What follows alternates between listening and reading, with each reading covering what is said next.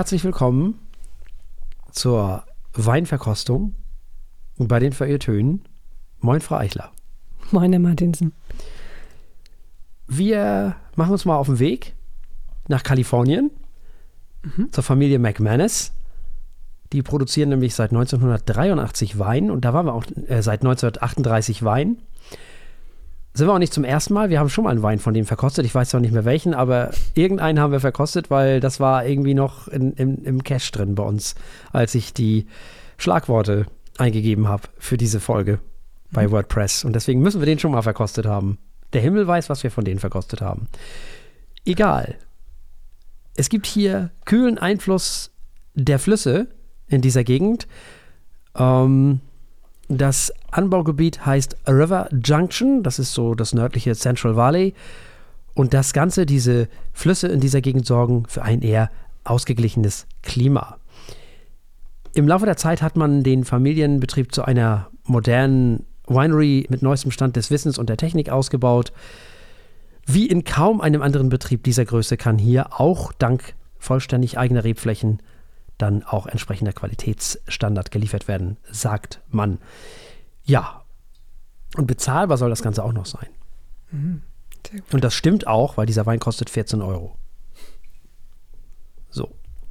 Und Ja, das, die ist ja schon fast die Farbe wert. Also, nicht wahr? Das ist sehr Ja, schon tiefroter ziemlich Bernstein, ne? ja. Dieses schöne Wort Purpur trifft hier sehr zu. Ja. Stimmt. Das ist wirklich purpur. Aber voll. Es handelt sich um einen Petit Syrah aus dem Jahr 2021 und ist dementsprechend ein Syrah. Überraschenderweise. Wer hätte das gedacht? Wer hätte das gedacht?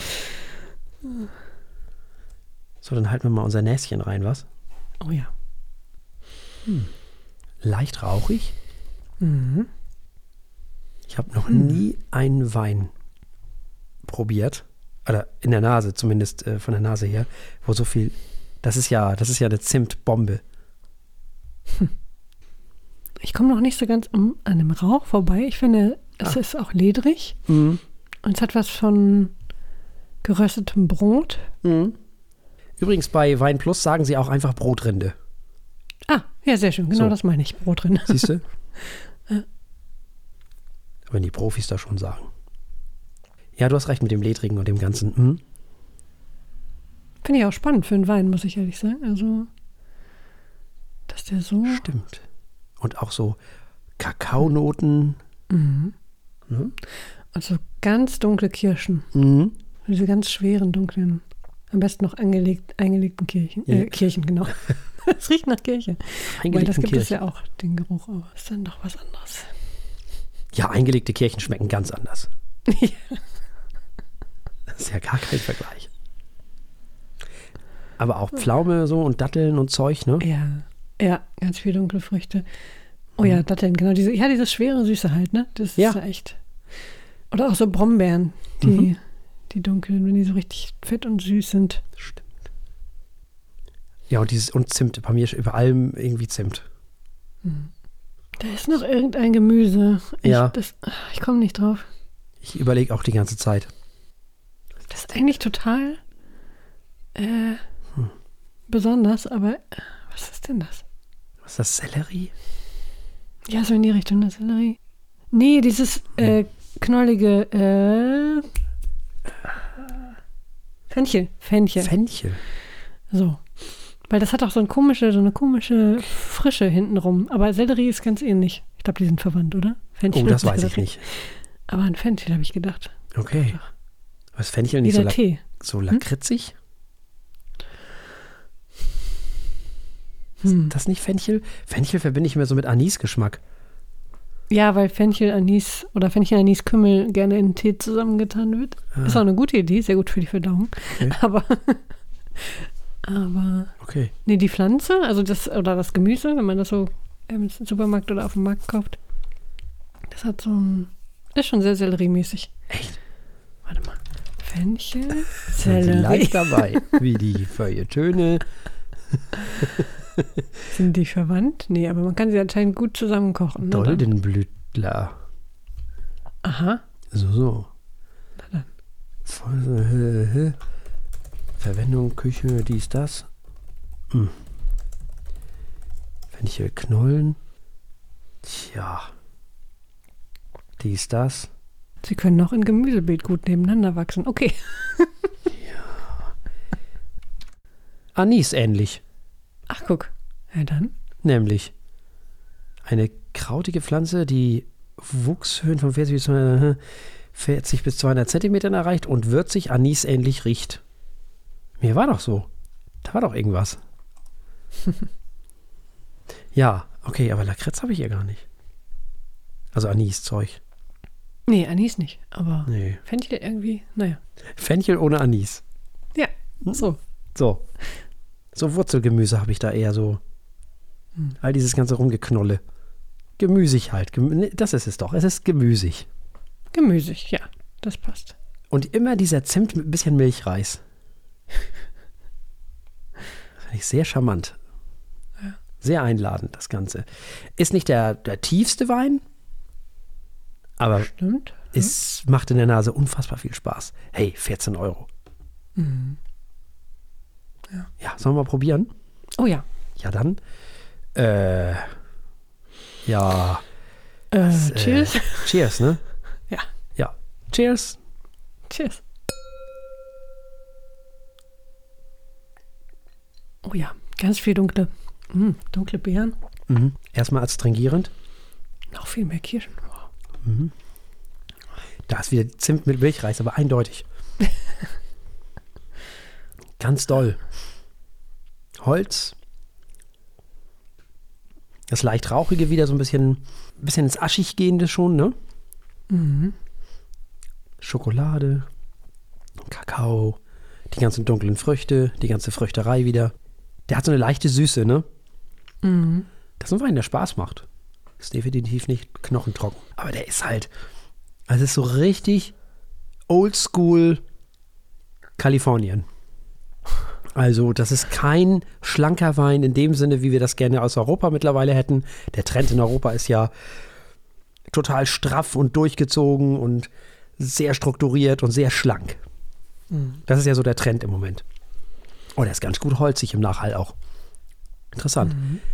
Ähm, dieses hier ist ja Holz, breitschultrig, voll, voluminös. Wie so ein Kalifornier ja eben auch manchmal eigentlich, finde ich, auch sein soll, weil meine Weine sollen sich ja auch unterscheiden, ne? So ist es. Müssen ja nicht alle so ge- ausgebaut werden wie im Burgund, das ist ja auch Quatsch. Deswegen mag ich First so gerne. Die haben ihren eigenen Stil und versuchen nicht, die anderen nachzumachen. Das ist immer gut. Deutsche Weine müssen nicht schmecken wie im Burgund. Das ist Blödsinn. Das ist ein Wein. Aber wir dürfen das ja sagen. Der, der ist zum Zechen. Finde ich. Ja. Ja, ja, ja. Also so mit vier Leuten. Der hat, der hat Fließgeschwindigkeit. Feinfüßig ist er nicht. nee. Dafür umso mehr Holz und Rauch. Der Zimt war in den ersten Tagen noch krasser, fand ich. Guck mal, mit mir ist er noch gar nicht so krass. Aber ich habe ihn auch. Wobei. Nee, wann habe ich ihn? Dienstag oder Mittwoch geöffnet? Ah. Ja, dann ist ja Ah. auch schon ein bisschen länger. Ja. Ist krass, wie die stehen, ne? Und wie die sich verändern, aber wie die nicht wegbrechen. Ja. Das ist interessant. Die Zeiten sind echt vorbei. Schöner Schraubverschluss übrigens, finde ich. Mhm. Ja. Wirklich ein Wein, der einfach Spaß macht. Er hat nicht die letzte Tiefe und hinten raus auch so ein bisschen, ist er auch so ein bisschen, naja, also strukturiert kann man dem jetzt auch nicht vorwerfen. Also das ist, das ist schon, das ist schon alles so ein bisschen Matschepampe hinten raus. Das ist aber okay. Finde ich nicht schlimm. Also die ganzen Früchte und die Schokolade und all dieses ganze Zeug, das, das ist schon ganz schön alles zusammen auf einen, auf einen so Klump. Ist aber in Ordnung. Macht aber Spaß. Ich finde auch, dass, also gerade das macht irgendwie auch die, diese Trinkfreude aus irgendwie in diesem Fall. Mhm. Das ist nicht schlecht. Ja, ich glaube, der Wein mit seinen 14 Euro da, also das ist wirklich der, der soll auch genau diese Richtung gehen. Ne? Also das ist, äh, und ich bin der festen Überzeugung, dass mehr Leute solche Weine mögen, Mhm. als den, weiß ich nicht, trocken ausgebauten Riesling, ja, vielleicht nicht gerade von der Mosel, aber keine Ahnung, aus der, ja, weiß ich nicht, also von der A, so. Weil das ist, äh, glaube ich, gar nicht, was die meisten gerne mögen. Oder so ein richtig knochentrocker, Spät, äh, trocken, äh, kn knochentrockener äh, Spätburgunder. Ich glaube, da stehen die meisten gar nicht drauf. Die meisten wollen lieber solche Weine hier. Glaube ich. Ja. Ja, ist doch okay. Ja, was machen wir damit? Tja, äh, hm. Hm. Ich weiß nicht, der ist echt lecker. Lässt Hm? sich echt super trinken. Hm? Ja, er ist hinten raus Du ein hast bisschen recht, der hat wirklich diffus, was krass Lederhaftes. Ja, ne? Mhm. Ich mag die Noten auch alle echt gerne. Ich auch. Also ich möchte ihm gerne fünf geben. Mhm. Ja. Ja. Bei dem Preis, ja. Finde ich in Ja, Ordnung. ne? Finde ich in Ordnung. Ich, ja, gehe ich mit. Also, wir haben verkostet den äh, Petit Syrah aus dem Jahr 2021 von dem Weingut McManus aus den USA. Flasche kostet 14 Euro. Es gab jeweils fünf Punkte von Frau Eichler und von mir. Und mit was? Mit Recht. So ist es also. Ab in die Der macht Sendung. richtig Spaß. Oh ja.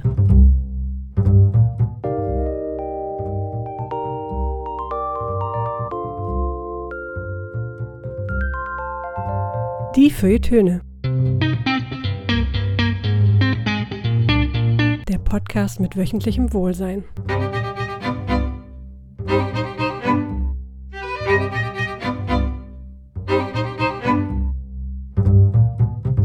Herzlich willkommen heute mit Ahabs linkes Bein und dem neuen Album Drohgebärde. Und dann hören wir noch unsere Freunde von Tesseract, die sind ja schon öfter in dieser Sendung gewesen, mit dem ganz frischen Album War of Being. Und am Ende gibt es wieder ein wenig Philosophie. Und mit diesen Worten übergebe ich direkt an meinen liebreizenden Kollegen. Ja, vielen lieben Dank. Wir kümmern uns mal um eine Band namens Ahabs linkes Bein mit dem Album Drohgebärde und da gilt es, sich zunächst einmal wieder bei Andreas Müller zu bedanken, der im Rahmen seiner Sendung Soundcheck auf dem Sender RBB auf diese Band aufmerksam machte. Habe ich gehört und habe das natürlich sofort in diese Sendung geholt. Es handelt sich hier bei dem Album Drohgebärde um das Debütalbum der Band. Es gibt die Band aber schon ein bisschen länger. Ursprünglich sang sie sogar mal in englischer Sprache, also ähnlich wie Element of Crime das auch mal gemacht haben. Sie weilen mittlerweile in Berlin, kommen aber wohl ursprünglich aus Bremen. Zwei von ihnen sind Brüder. Und weil sie aus Bremen kommen, gibt es auch immer mal wieder Mehriges in Texten zu finden. Ja, Frau Eichler, Debütalbum Menschen aus Bremen, die in Berlin wohnen. Äh, hervorragend und verstehe ich nicht, aber gut. Jedem seine Wahlheimat. Ein, ein, ein riesen Pluspunkt ist natürlich dieser Bandname. Mm, Es klingt wahnsinnig toll. Mhm. Ähm, hervorragend auch die Genres. Also ich habe ich hab mich gleich dreimal beömmelt, als ähm, ich las, sie seien eine Mischung aus, jetzt haltet euch fest, Betonwüsten-Folk, Seefahrer-Blues und Wahlgesang, ja, also Wo hast du da das? bin ich sofort dabei. Warte, das war bei Ihnen selbst, bei, auf der. Bandcamp-Seite. Ja. Hervorragend. Bei Wahlgesang bin ich ja sowieso dabei. Ähm, und, und sie halten natürlich, was ich versprechen. Erstmal halten sie auch äh, wunderbar die Zeit ein. 47 Minuten, wie wir Mhm. wissen, perfekte Albumlänge, ähm, früher wie heute. Dann können sie Poesie. Sie können wirklich, sie, sie äh, schreiben poetische Texte, sie können mit Worten umgehen, ähm, sie können lustig sein, sie können ernst sein. Mhm. Äh, sie können das System kritisieren und sie können ein. Aber äh, nur in der, aber, aber nicht, am, nicht am Wochenende. Ne? Also das, ja, aber nicht am Wochenende, dafür am Meer. Ich finde, das äh, alles verdient eine Menge Sternchen und Pluspunkte äh, auf, unserer, auf unserer Bewertungsskala. Ich, äh, die- hervorragend. Einfach hervorragend. Also äh, Texte, die man auch als Gedichte lesen könnte. Mhm. Ähm, vernünftige Songtitel. Mhm. Also, Fick das System ist ja schon mal, hat man schon gewonnen. Nein. aber auch einfach der Sturm, der Schrei. Das ist, das, das gleich noch so viel Bezug auf mhm. Kunst auch zu nehmen, ne? Mhm. muss man ja dazu sagen. Ähm, ich habe mich eigentlich von vorne bis hinten nur gefreut und das ist ein hervorragendes Album. Das muss man auch einfach gehört haben. Das ist so schwer zu beschreiben, man muss es einfach gehört haben. Ja, also wir haben es ja hier nicht mit den typischen Geschichten zu tun, die man normalerweise so in, in, Songs vermittelt bekommt. Es sind ja eher einzelne Bilder, die man hier so vermittelt bekommt. Äh, sie arbeiten viel mit Metaphern. Hans Blomberg hatte also seine Freude an diesem Album. Alles erinnert so ein bisschen an eine Mischung aus Kante, Pokes, gerade so Fick das System, mit so einem Schuss Kraut noch. Und gerade Kante scheinen mir so harmonisch auch immer wieder durch. Es erinnert so ein bisschen an die späten 60er, frühe 70er, so Psychedelic. Es wird improvisiert. Die E-Gitarre darf mal wieder ein Solo spielen. Sie beherrschen ihre Instrumente. Die Stücke sind eher lang. Und sie machen offensichtlich, was sie wollen. Man hat nicht den Eindruck, dass sie sich an irgendwas orientieren, sei es an irgendeine Hit-Rotation im Radio oder irgendwelche Playlists bei äh, Spotify. Man muss natürlich ein bisschen Geduld mitbringen, gerade in der heutigen Zeit. Sie verlangen schon was von einem, finde ich schon. Mhm. Man muss sich also auf dieses Album einlassen. Ich bin mir nicht sicher, wie vielen Menschen das gelingt. Und auch ich brauchte ein bisschen, bis das Album meine Aufmerksamkeit in Gänze erlangt hat. Das Tolle an diesem Album ist aber, dass sie sich eben nicht an irgendwas anbiedern, sondern das machen, was sie können. Und das ist Musik. Und das ist doch eigentlich großartig, das ist doch eigentlich toll. Ein Album, in dem es um Musik geht und dem es um Lyrik geht. Und zwar um die Musik und die Lyrik, die sie machen wollen. Und nicht Musik und Lyrik, die sie machen sollten oder müssen.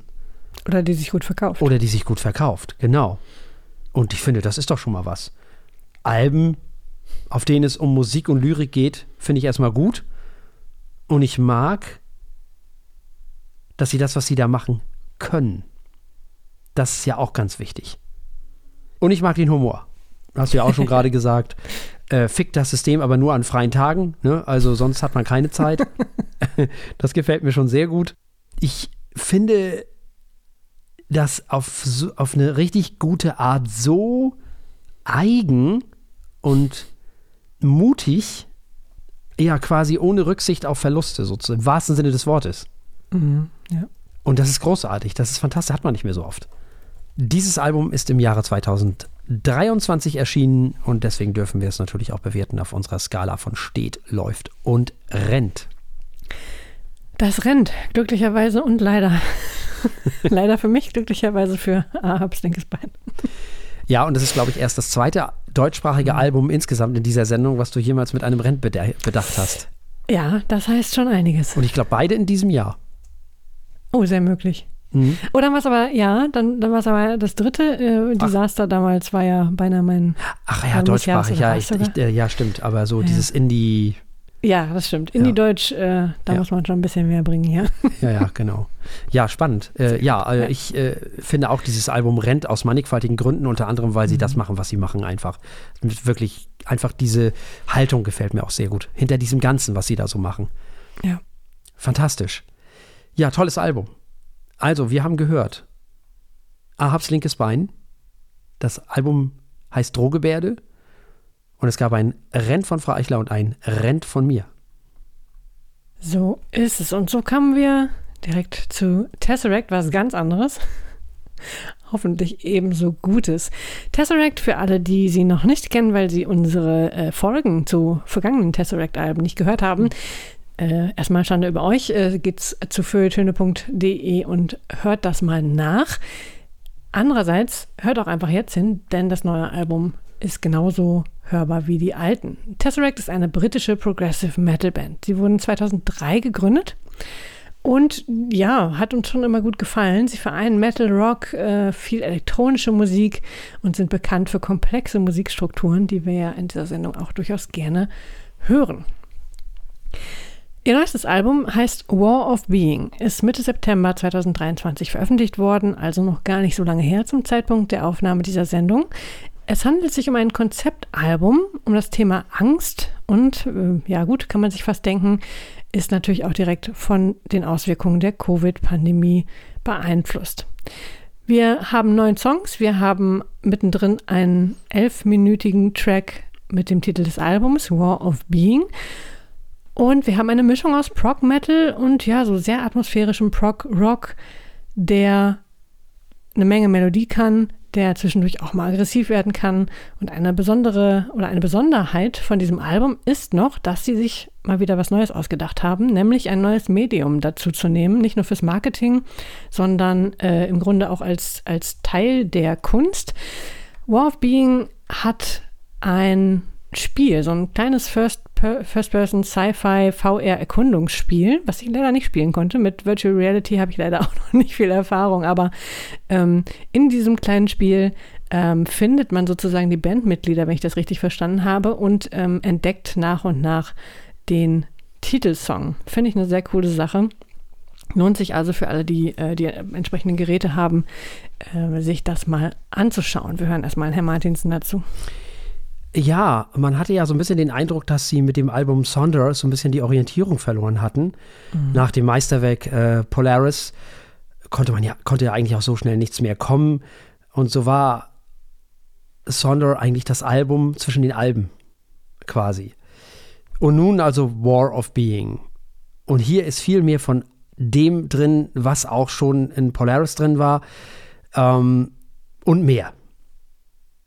Also alles, was man an musikalischem Können haben kann, ist auf diesem Album auch zu hören. Vor allem Bass und Drums sind der absolute Wahnsinn. Was sich äh, Jay Postonis und Amos Williams an Drums und, und äh, Bass da so zurechtklopfen und zupfen, ist einfach schlicht und ergreifend überragend, muss man sagen. Wir haben es hier quasi mit Progressive Gent Funk Pop Metal zu tun. Der Sound ist natürlich schon groß. Ja, Daniel Tompkins zieht alle Register, die das Genre Metal ebenso hergibt, von den klarsten, höchsten Höhen bis zum tiefsten Growling, Shouting und Co., alles, was dazwischen liegt, ist hier drauf. Hier sollte man wirklich auf die noch so kleine Nuance achten, denn es lohnt sich. Es ist einfach atemberaubend, muss man sagen. Nie war es stimmlich besser. Das Album ist unfassbar komplex und vielschichtig. Mit einer Spielzeit von circa einer Stunde ist dieses Album auch das längste der Band. Es lässt sich sehr gut am Stück hören, da die Songs ja nahtlos ineinander übergehen. Wir haben es also mal wieder mit so einer Art Suite zu tun. Das ist tatsächlich wohl der neue heiße Scheiß. Diesmal aber nochmal in einer ganz anderen Qualität. Tesseract nehmen die HörerInnen mit auf eine musikalische Reise, und das beginnt ja schon mit dem Opener Natural Disaster. Wir hören vertrackte Rhythmen, wir hören verträumte Klanglandschaften, fantastischen Gesang und einen melodiösen Mittelteil zum Dahinschmelzen. Und diese Rhythmuswechsel sind so krass, dass dein Hirn überhaupt nicht hinterherkommt. Weil wirklich, man ja. ist jedes Mal komplett verwehrt. Man stolpert im, also das Hirn stolpert über sich selbst sozusagen. Das ist unfassbar geil gemacht. Dieses Album darf ohne Übertreibung, zumindest bis jetzt, als Opus Magnum dieser Band bezeichnet werden. Und nicht nur dieser Band, sondern vielleicht sogar dieses Genres. Dieses Album hat es in sich. Es passieren unfassbar viele Dinge. Das wirkt vielleicht bei den ersten Durchlaufen, Durchläufen fast sogar ein bisschen überfordernd. Es ist ein wirklich ein Monument von Album. Es geht auf diesem Album im Prinzip, hast du ja schon gesagt, um Persönlichkeitssuche, um Angst und auch um Zugehörigkeit. Das alles wird so ein, in so ein ja, futuristisches Setting verfrachtet, nämlich in einem Raumschiff namens The Dream, was ungewollt auf dem Planeten The Strangeland landet. Dann haben wir noch zwei Protagonisten, die heißen Axe und I. Und diese werden getrennt und fangen natürlich sofort an, einander zu suchen. Klar. Und natürlich kämpfen sie währenddessen gegen den gemeinsamen Feind namens Fear. Das gesagt, es soll sogar noch einen Roman zur Geschichte dieses Albums geben, habe ich mir sagen lassen. Also wow. Ähm, noch was? Ach ja, das Artwork auf diesem Album wurde mit Hilfe einer KI generiert.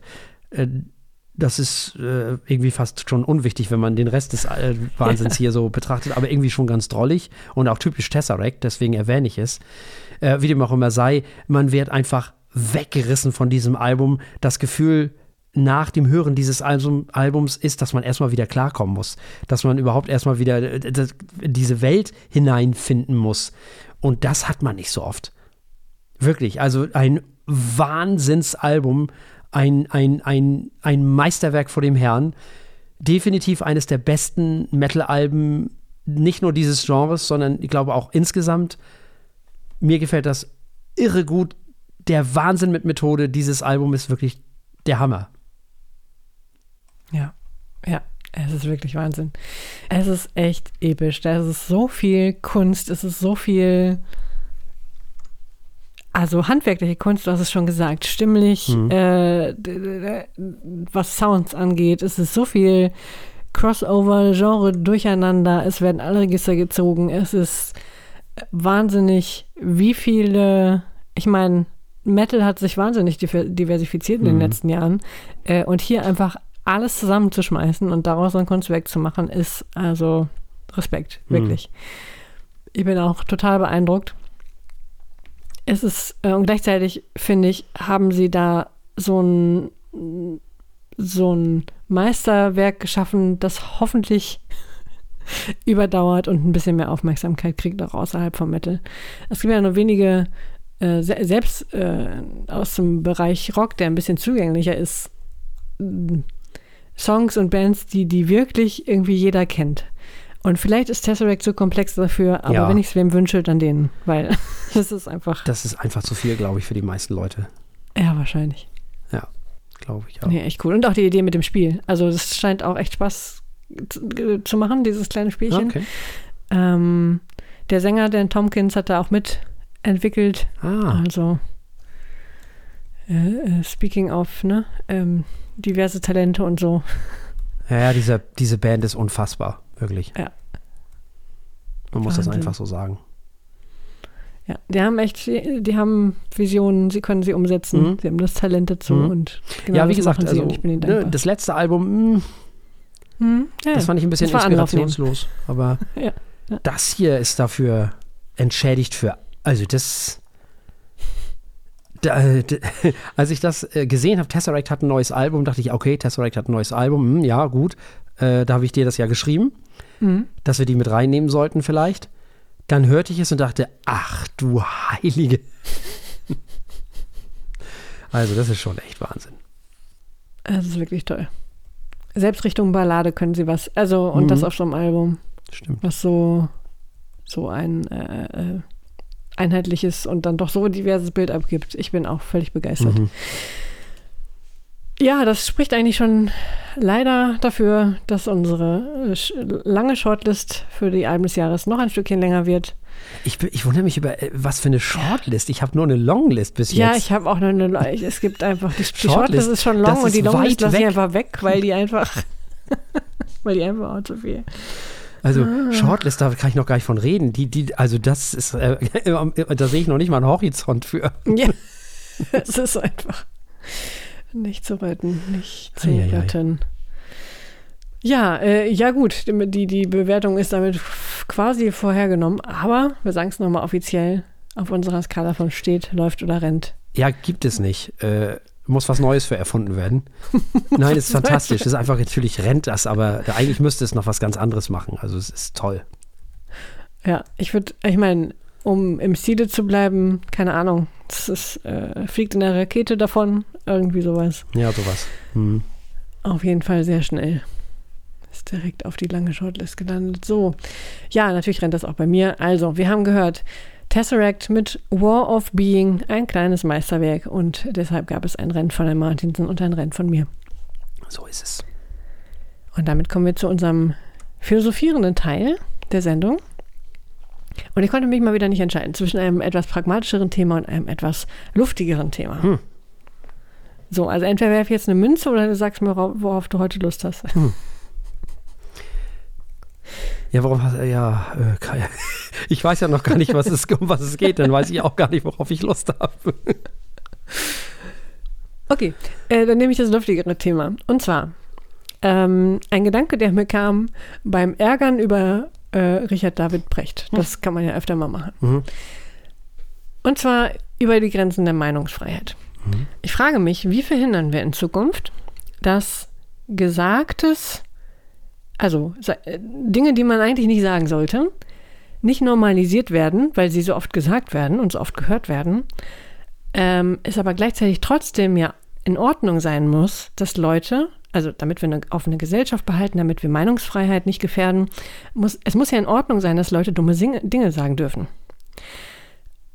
Allein schon, damit sie auch daraus lernen können. Hm. Aber wir wollen dummen Ideen nicht ständig eine Plattform geben. Hm. Ganz besonders nicht im öffentlich-rechtlichen Fernsehen. um nochmal kurz auf Herrn Brecht zurückzukommen. Ähm, und ich frage mich, was können wir tun in Zukunft, um diese Balance irgendwie zu, zu schlagen? Wie kriegen wir es hin, dass Leute sagen dürfen, was sie denken, egal wie dumm das ist?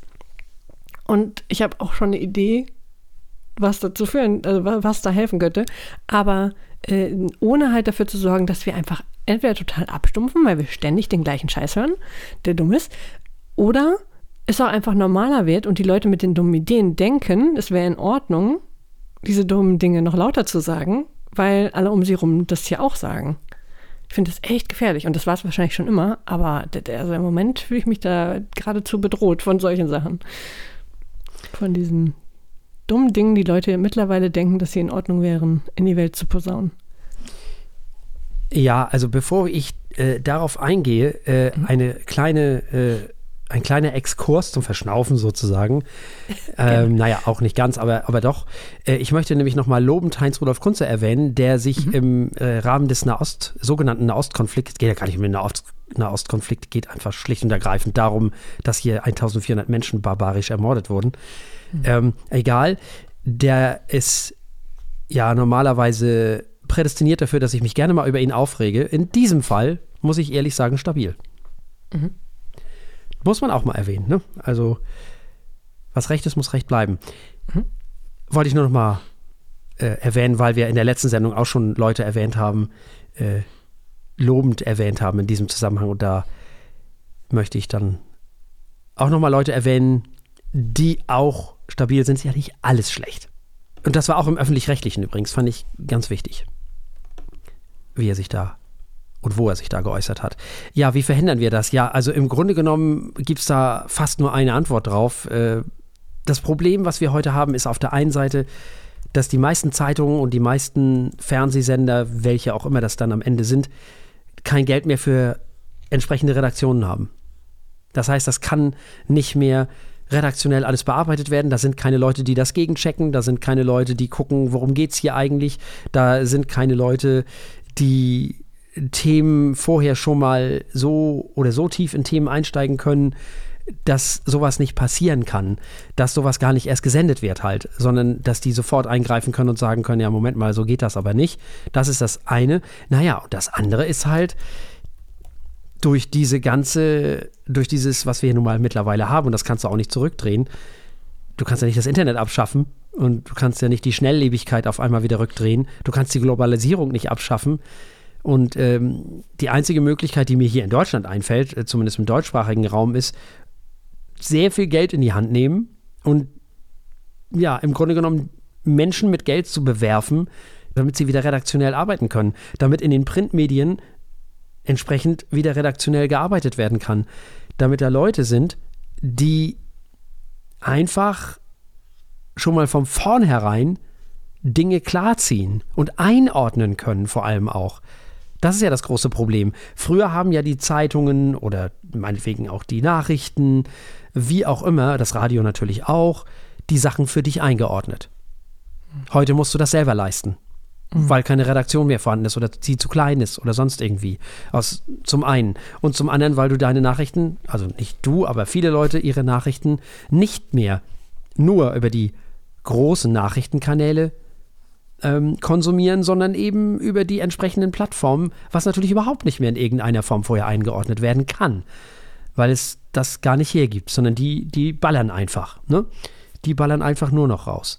Also das ist halt äh, schwierig. Das andere wäre natürlich zu sagen, okay, äh, wir hören auf, das zu konsumieren, mhm. sondern wir äh, hören nur noch einmal am Tag Nachrichten, meinetwegen abends eine halbe Stunde irgendwas wo es um Leute geht, die Hintergrundberichte, ähm, die Hintergrundberichte haben, äh, solche Geschichten, die dann aber auch eben redaktionell bearbeitet sind, wo eine Redaktion dahinter steht und äh, wo man weiß, dass da journalistisch gearbeitet werden, gearbeitet werden kann, weil das Geld da ist. Hm. So.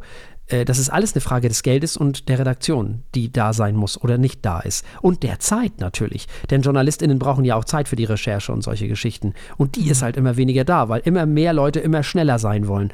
Wir wollen die Ersten sein, die das melden. Nicht die, wir. Und da fällt dann halt schon mal die ein oder andere redaktionelle und journalistische Arbeit hinten rüber.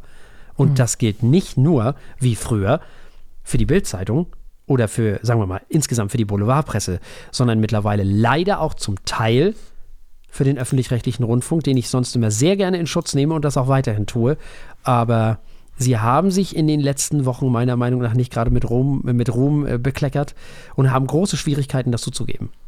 Und das fängt bei Precht an und geht bei mhm. allen möglichen anderen äh, Dingen weiter, wo zum Beispiel eben das Gesundheitsministerium der Hamas plötzlich als Quelle dienen muss, was einfach nicht sein kann. Das geht nicht.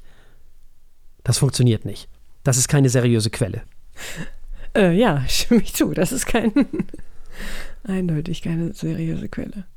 Ich habe ursprünglich gedacht, dass die Lösung für das Ganze natürlich Diversität sein muss, mhm. eigentlich. Je mehr Zeit wir verbringen mit Leuten, die unterschiedlich sind zu uns, mhm. umso schwerer ist es, ähm, dumme Ideen, ganz besonders menschenfeindliche Ideen, ähm, irgendwie zu laut werden zu lassen. Hm. Zu normal werden zu lassen. Hm. Je mehr wir uns in unseren Filterbubbles bewegen, und das ist natürlich, also je tiefer man in, in irgendwie Telegram hm. oder YouTube oder so drinsteckt, je tiefer man da in seinen Bubbles ist, umso leichter ist es natürlich zu denken, es wäre total normal zu sagen, dass, ich weiß es nicht, äh, die Erde 6000 Jahre alt ist oder flach. Hm. Das heißt, wir brauchen eigentlich auch mehr Orte, und auch das ist nichts Neues. Wir brauchen mehr Orte, an denen wir mit Leuten in Verbindung kommen, die überhaupt nicht mit, nichts mit unseren Filterbubbles zu tun haben. Hm. Äh, ich meine, selbst im Supermarkt ordnen wir uns ja alle fleißig ein in äh, die biodeutschen Edeka-Bildungsbürger und die ähm, geldsparenden äh, Aldi-Käufer oder so. Aber das ist echt schwierig. Denn natürlich gerade die Leute mit besonders dummen Ideen ähm, grenzen sich besonders gern ab. Und früher mag das dazu geführt haben, dass sie in kleinen Gruppen äh, sich, sich, sich fundamentalisiert, nee, wie sagt das, heißt das, radikalisiert mhm. haben ähm, und sie irgendwann aufgefallen sind. Äh, führt heute aber dazu, dass sie wahnsinnige Zahlen von Leuten zusammenbekommen, bevor jemand merkt, dass sie überhaupt existieren. Ähm, jemand Offizielles, der irgendwie äh, eine Möglichkeit hätte, sie aufzuhalten. Oder noch schlimmer, ähm, große Institutionen wie die Polizei finden plötzlich heraus, dass sie riesige Mengen von merkwürdigen Menschen mit dummen Ideen äh, haben, mit denen sie dann umgehen müssen. Tja, das, deswegen komme ich, kam ich da auch nicht viel weiter. Aber Journalismus ist natürlich ein toller Ansatz, weil aber auch da besteht die Gefahr, dass man in der Filterbubble gar nicht mehr mitbekommt,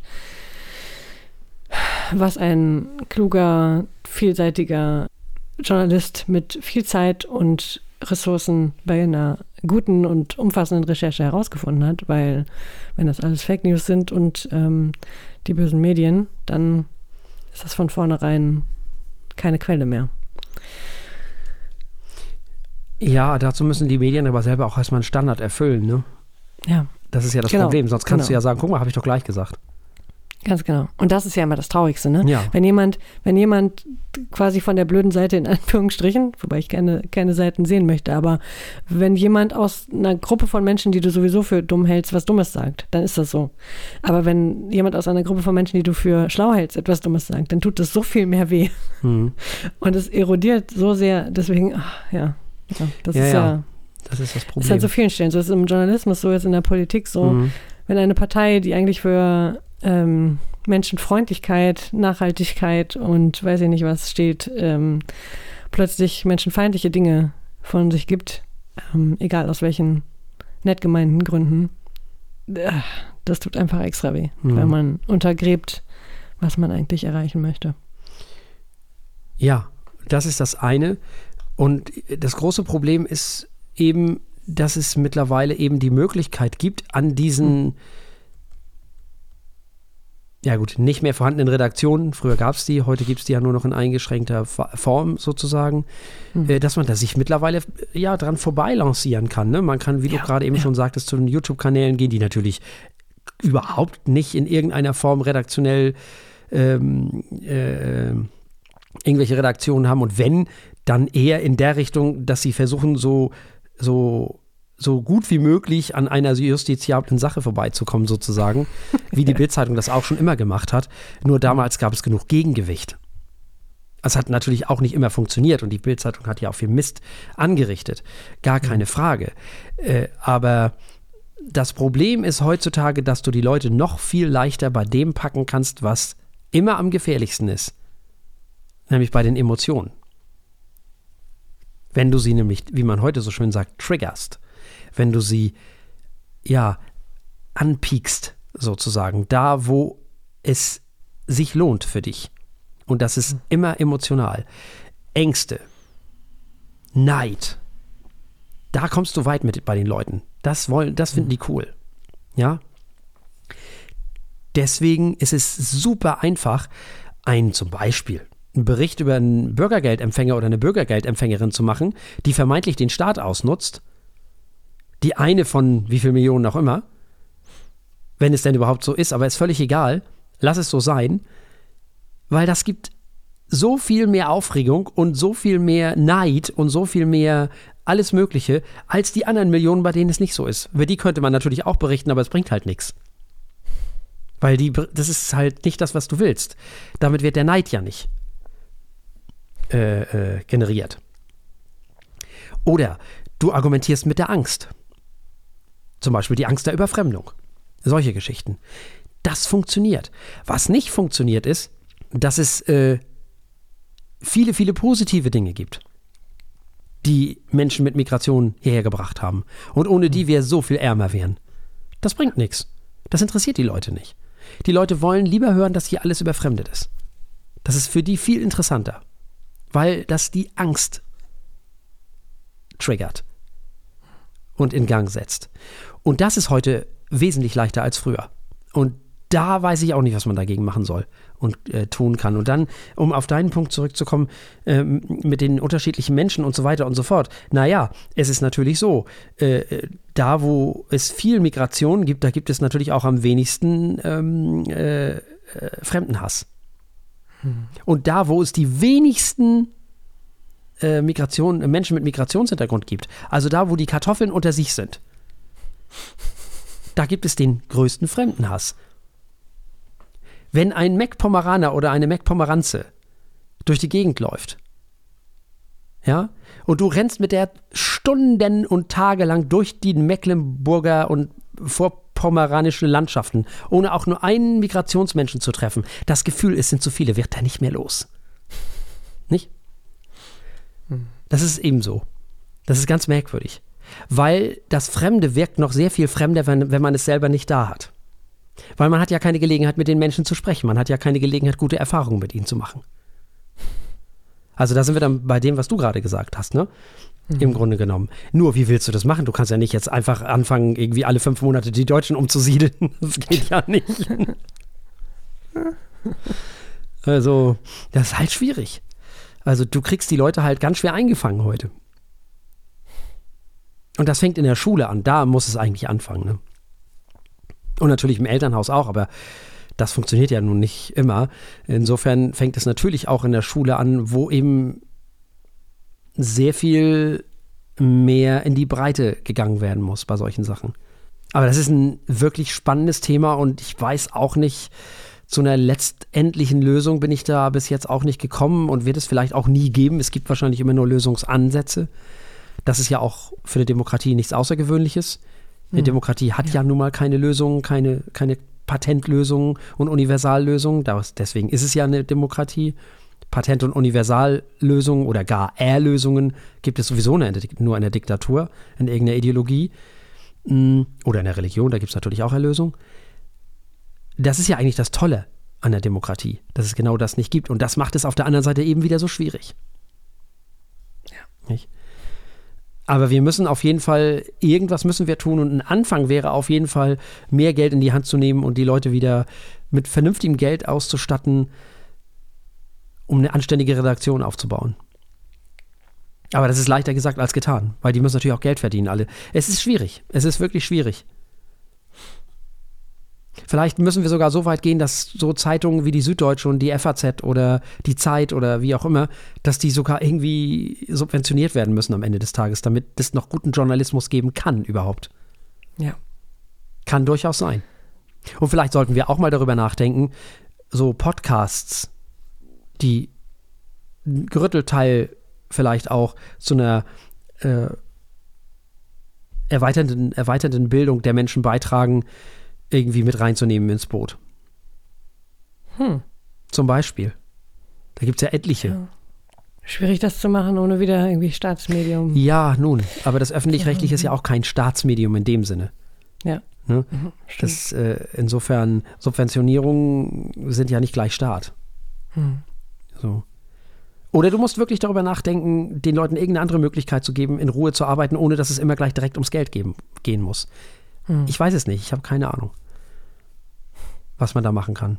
Aber Fakt ist, dass es so nicht geht. Also diese völlig unbearbeiteten und un, ähm, geprüften, teilweise ja auch wirklich ungeprüften Nachrichten rauszuballern, wie wir das eben ja jetzt auch in den letzten Tagen und Wochen erlebt haben, äh, das geht halt so nicht. Ja. Das bleibt bei den Leuten hängen. Das ist halt schwierig, gerade in der heutigen Zeit. Das kommt ja dann noch dazu, zu diesem ganzen Twitter, X, wie es jetzt heißt, ähm, YouTube, Facebook, blablub Zeug, was es ja dann auch noch gibt. Also das ist, äh, ja, schwierig, ganz schwierig. Da sollte man vielleicht auch nochmal äh, noch mal ganz äh, neu ansetzen und bestimmte Dinge dann einfach auch mal, wenn es dann erwiesenermaßen falsch ist, dass dann die Leute verpflichtet sind, das auch runterzunehmen. Ja. Vielleicht. Aber das ist dann wieder fast Zensur. Das ist schwierig. Ein ganz schmaler Grad. Ja, genau. Das ist, das, das ist echt schwierig. Aber wir dürfen uns nicht zu Tode tolerieren. Das geht auch Ja. nicht. Toleranz kann auch nach hinten losgehen, wenn es zu doll wird, wenn es zu krass wird. Hat schon Karl Popper gesagt. Wir können nicht alles tolerieren. richtig. Ja, wir können vor allem nicht die Leute tolerieren, die andere Menschen nicht tolerieren. Richtig. Mindestens da ist ja schon mal eine Grenze. So, genau. Ne, Also wir dürfen keine menschenverachtenden, äh, keinen menschenverachtenden Mist tolerieren. Das dürfen wir einfach nicht. Das geht halt nicht. Also da muss, ähm, irgendwo muss einfach ein, äh, eine Grenze sein. Und die muss dann aber auch wirklich eingehalten werden. Und wenn nicht, dann mussten da auch Konsequenzen gezogen werden. Tja. Also es ist ein sehr, sehr, sehr weites Thema und eine Universallösung und eine Patentlösung, glaube ich, hat da niemand in der Tasche. Nein, natürlich. Sonst hätten wir es schon Ja, geschafft. genau. Ähm, Tja. Aber ich finde, dass die, äh, dass bestimmte Medien im Moment gerade wirklich ein erbärmliches Bild abgeben, muss ich ganz ehrlich sagen. Also, Um das Ganze ein bisschen äh, positiv zu enden, welche Mhm. Medien können denn noch was?